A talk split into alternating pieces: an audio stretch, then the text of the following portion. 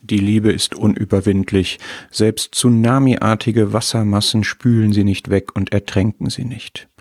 Sie verschwindet einfach nicht. In einem Stausee, wo Straßen, Häuser und selbst Kirchtürme verschwinden, wird die Liebe immer rausgucken, den Kopf über Wasser halten, wird mir Halt und Orientierung geben. Der Herr hat das am Kreuz bewiesen, denn es gibt doch nichts Schlimmeres, als wenn die Wasser bis an die Seele kommen. Kennst du das Gefühl eines Ertrinkenden? Oder wenn kein Grund da ist, Wassertiefen, überströmende Flut von Gottes Sündengericht, wenn Gott, der Boden, auf dem er stand, weg war, das Unterste zu oberst in dem prasselnden, wirbelnden, taumelnden Inferno der unzählbaren, hässlichen, abscheulichen Sünden und von Gottes Gericht darüber. Aber die Liebe wurde dadurch nicht weggespült. Nein, sie ist ihrerseits überwältigend, ein tiefes Meer.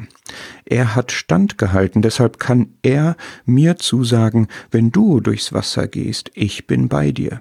Himmelhoch die Berge ragen endlos, dehnt das Weltmeer sich, aber deine Lieb ist größer und sie hat mich überwältigt.